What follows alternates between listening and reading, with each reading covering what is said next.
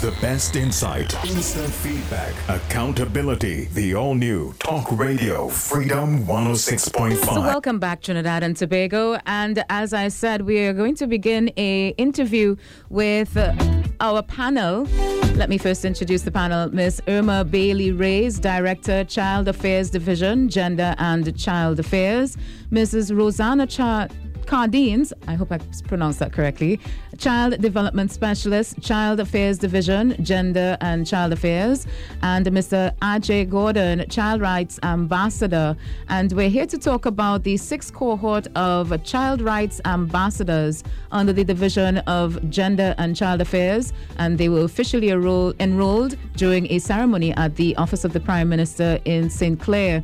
The exciting initiative was supported or is supported by UNICEF, which empowers young people to become advocates for their rights. With the addition of this new cohort, the CRA program has now commissioned a total of 382 child rights ambassadors in Trinidad and Tobago. So the panel is here to discuss the uh, development of that idea and uh, to basically tell us what the cohort is about and what is the Child Rights Ambassadors Program. So, good morning to you, ladies and gentlemen. Good morning. Good morning. Good morning. So, can I start with uh, uh, Miss Irma Bailey Reyes, Director of Child Affairs Division and Gender Child Affairs? Can you tell me what is the Child Rights Ambassadors Program? What it is all about? Okay, so um, the Child Rights Ambassadors Program is specifically designed to have children participate as advocates for sensitizing and bringing to um, awareness of their peers as well as adults and within their communities, their direct communities, and um, external communities about the rights of a child. And I'm happy that actually Rosanna is here because Rosanna has been the project lead from its inception. So Rosanna can expound on what the Child Rights Ambassador, how it generated, how it started, and all of that. And so she can tell us more about the program. So Thank you welcome, much. welcome. Yes, thank you so much for the opportunity and the invitation. Um, so, in 2016, the Rights Ambassadors program was envisioned as one of the main ways we wanted to try to um, involve children in the process of advocating for their rights. Um, you may be familiar with the saying, nothing for us without us. And so it is with that same spirit, um, even though we know that there is a need for, ch- for the rights of children to be protected, to be promoted, it's important for us to also ensure that children are involved in that process.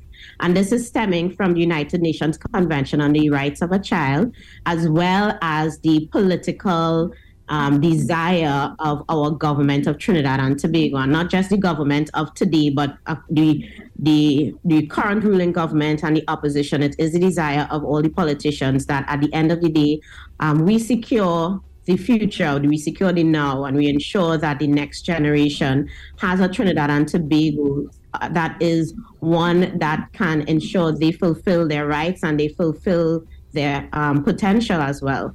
And so the Convention on the Rights of a Child calls for the world to recognize that children have a right to express their opinions. They have a right to be involved in activities that concern them, and they have a right to assemble.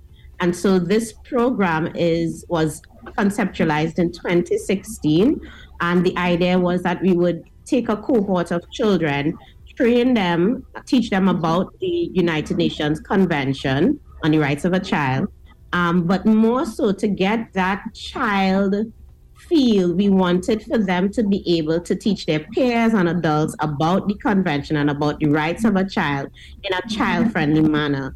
And so, in addition to them being taught about the convention, we also teach them or give them sensitization on different creative arts.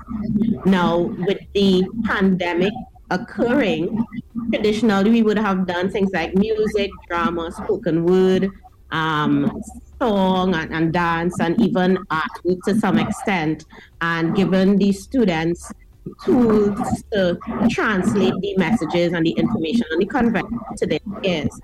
Now, with the pandemic, one of the challenges that we had was that persons were um, encouraged to physically distance. And so, as a result, um, we introduced digital arts as part of the training program as well.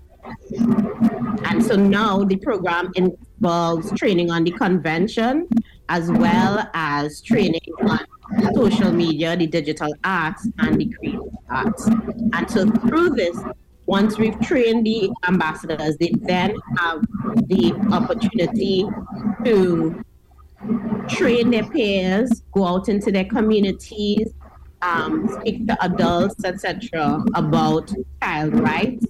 And so, because of that, we have been able to reach approximately 350,000 persons over the past years of running this program, just from the children themselves um, reaching out to others. So another question coming in. And of course, there's a competition aspect attached to the program as well. So we could talk more about that competition part. Uh, let me ask this question: How many child rights ambassadors are there, and how many has the recruitment process been so far? And how has the recruitment process been so far? So, um, at present, we have trained just approximately 400 child rights ambassadors across the country, and the recruitment process is a yearly um, activity as and utilizing the child rights ambassadors themselves, those who are certified, um, we see that we are getting more responses to engaging in that. And we do have um, plans for expansion, um, which will take on a new level because we're also looking at that that uh, grouping that have aged out of the, the program because we know a child, the legal age is um, from 0 to 18. And so once the child has um, turned 18, they are now no longer as child rights ambassadors, but we do consider them as our child rights ambassador alumni. And they themselves have a part to play in mentoring and supporting uh, the program going forward. So, how does a child become a child right ambassador? How how do you uh, put out the word that you are recruiting? Because um, to tell you that this is the first time that I'm hearing about it, and I'm sure that many young people would be interested, or parents would see that this would be a good opportunity for their kids to get involved in in some some sort of social activity. Yeah. Um, well, just to also share a little bit about the, the, history of even the recruitment process. So, because we would have started before the pandemic, we would have reached out to schools and asked schools um, in the initial stages to select two students from each of the schools and we would, so we would have started with like a cohort of 30 persons from about 15 schools and as the years progressed one of the things that we wanted to do was to increase the level of participation because realistically you know if you ask a school to send two students to do a program like this very often the schools would choose the head boy the head yes. girl the prefect mm-hmm. but we wanted the program to reflect children from various backgrounds even children who may not always have those opportunities um, and for lack of a better term, we even wanted some of the quote unquote troublemakers to be a part of the program mm-hmm. because we wanted for them to be able to reach their peers, to reach their, their friends. And so over the years, we've also started publicly advertising via social media so that in addition to the schools selecting and appointing students to participate in the training program, um, parents can also follow us on social media that's at Child Rights AMB. That's the Child Rights Ambassadors page, mm-hmm. or they can follow the ministry page at Gender and Child Affairs. And when we have the training, which is usually once a year, UNICEF would also advertise on their platform. Um, however, to be honest with you, we are seeing that we're still getting um, a particular type of student, very often the students from South, the students mm-hmm. from the schools who really push for the extracurricular um, who really push for you know trying to get their their students to go after scholarships, and so that is really the heart behind us expanding the program and making changes, which we'd be happy to share more about. Um, because one of the issues also is that the training program was always done traditionally in that first term of the school year between September and November.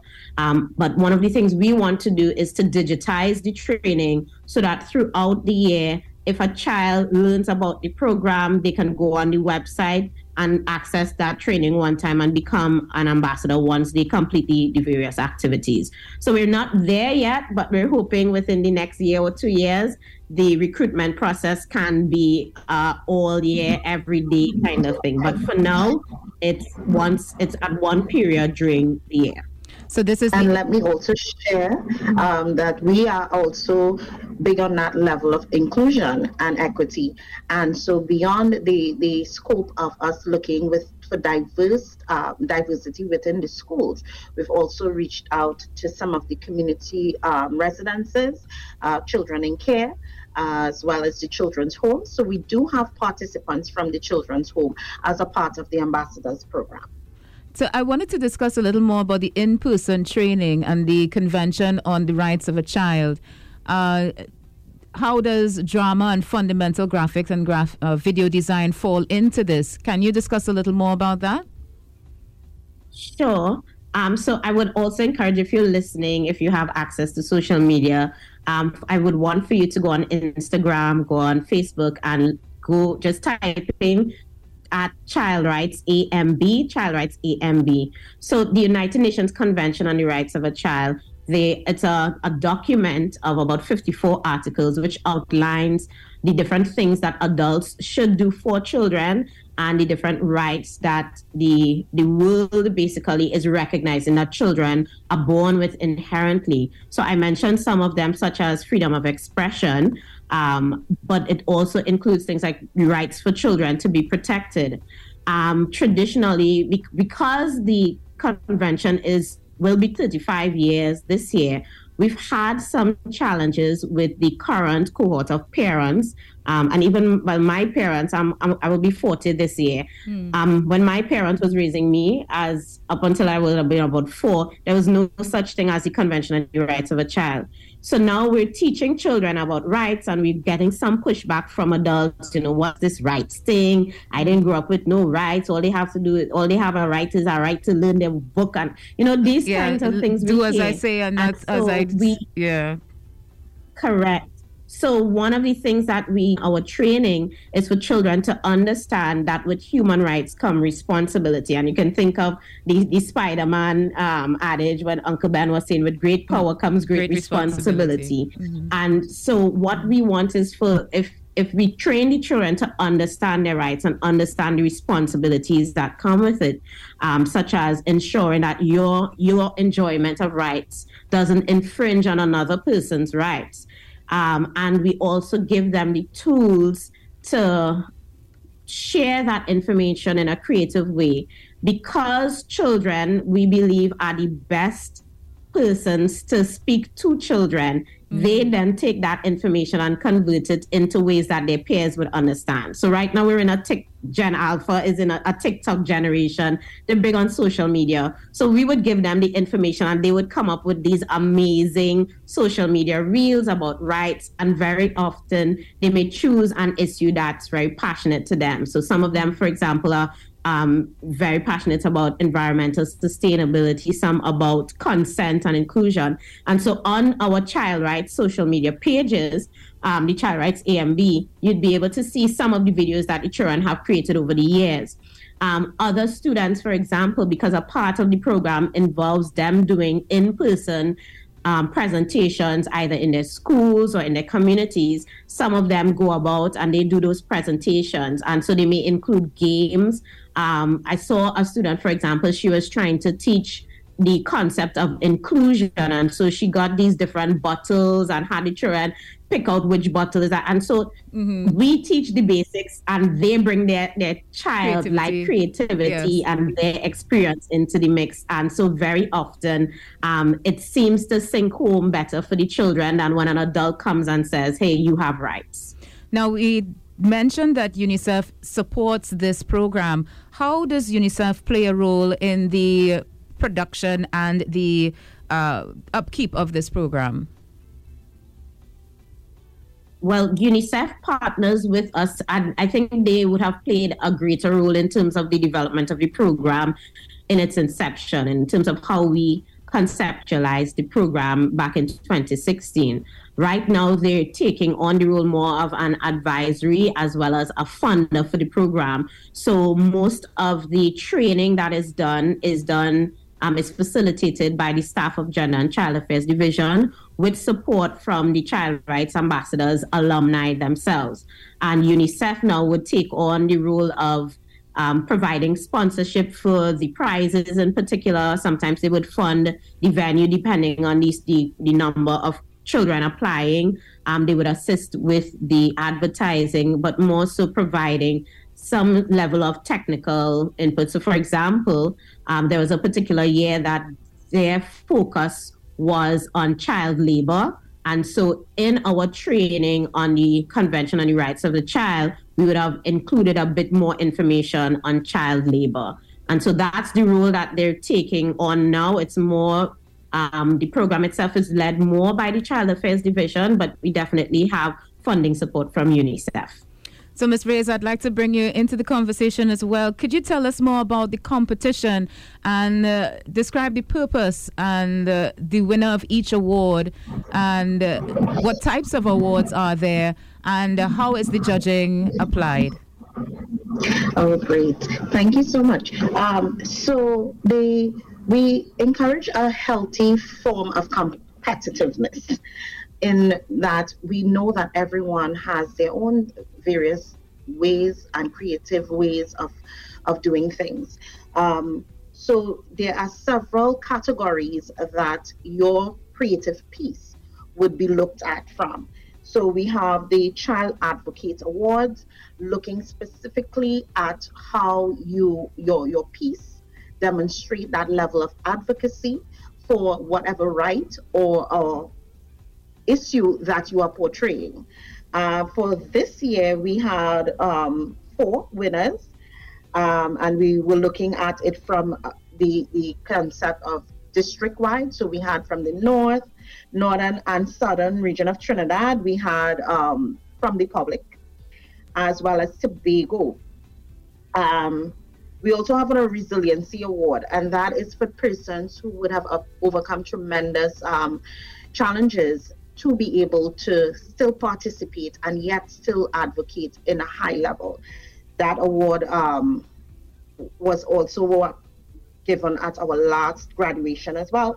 We have the Community Service Award, and that specifically looks at how you are engaging your community with the information, how you are integrating what you're learning in building your community um, and the People's Choice Award. And the People's Choice Award is specifically looking at that social media perspective of it, where the, the public can actually, um, through their votes, determine who that winner is. All right. Yeah. And well, we. And so just Yes, go ahead. Sorry, if I could just add on, I just wanted to talk a little bit more about the Community Service Award because this year we really were amazed by some of the initiatives. So, for each of these categories, there is a scoring rubric and an independent panel of judges who would review the work submitted by the children outside of the Child Affairs Division. And so, for the Community Service Award, this year we had um, the, the, winner would have run a barbecue in her community to raise funds to contribute to one of the, the mosques in um, i think it was Longdenville because her aim was to improve the bathroom facilities to ensure that persons with disabilities would have access and that the female um, bathroom area would be at a better standard. And so she was able to show in the video the materials that would have been done the um, community effort of persons coming together for the barbecue. Um, we've had we had another runner up who she is really good at art and drawing, and so she was able to do a presentation with the Brownies Association and had some of the artwork that she would have done, and the artwork would depict different children's rights that was displayed eventually in the Parliament building. Mm-hmm. And then we had other persons go out have presentations on child rights in the community. We had persons sending pictures of children in a savannah and the ground. Others had presentations at their um, at the Sunday school in, with little children. And mm. so this is the kind of um, when we talk about advocacy on children really being the initiators of change. These are some of the things that we really wanted to recognize and commend. The only thing is we didn't have an award for everyone, right? Um, but we really are proud and happy to see that the children are seeing beyond themselves and even beyond their schools into the needs of the community. I know we briefly discussed how children can apply, but from speaking with you, I realized that you wanted a, a broader net. So, could you repeat again uh, the ways in which they can contact the organization so that um, listening that they, if they want to join, they can? Sure. Um, so you can follow us on social media. That's Instagram or Facebook at Child Rights AMB. A, for Apple, M for Mango, B for Balata. Yeah. Um, Child Rights AMB. local um, fruits, I love it. At, yes, I try. Well, the apple isn't so local, yeah. really, but right. Um, so it's at Child Rights AMB, and you can also follow us at Gender and Child Affairs. So that's Child Rights AMB or Gender and Child Affairs, or you can reach out to us via email at gca underscore child at gov.tt. G as in goat, C as in cat, A as in armadillo. Antita. Antita, yes. Yeah, yeah Antita. GCA underscore child at gov.tt. That's yes, and we still go through the schools just to um, let you know that your schools will have information as well on the Child Rights Ambassadors Program. Um, so you can see your principals, or your teachers to get a bit more information on that. Uh, the actual application form is on the website and via social media as well. So please utilize the links, follow us. Mm-hmm. And just to close off, what would be the mission for the program, the aim and the mission of the program heading into 2025? Um, I'm understanding that this cohort is almost at the end of its cycle. So the new ones coming up, what would be the aim and mission? So uh, we are looking at expansion. We're recognizing that um, the trainings and stuff with the interest that we're having in the program, we really want to be able to meet a wider net. And how do we do that? We're actually looking at building it more on a website, having the Child Rights Ambassadors program entirely online. Um, we're also looking at extending towards that mentorship program that um, we shared about earlier with our alumni, actually becoming more involved in giving that support to younger. Um, to the younger ambassadors, as well as to have the public, corporate um, public, to give that level of mentorship to our um, to our ambassadors, either in the form of internship or um, that level of support going forward. Uh, we do have more trainings happening.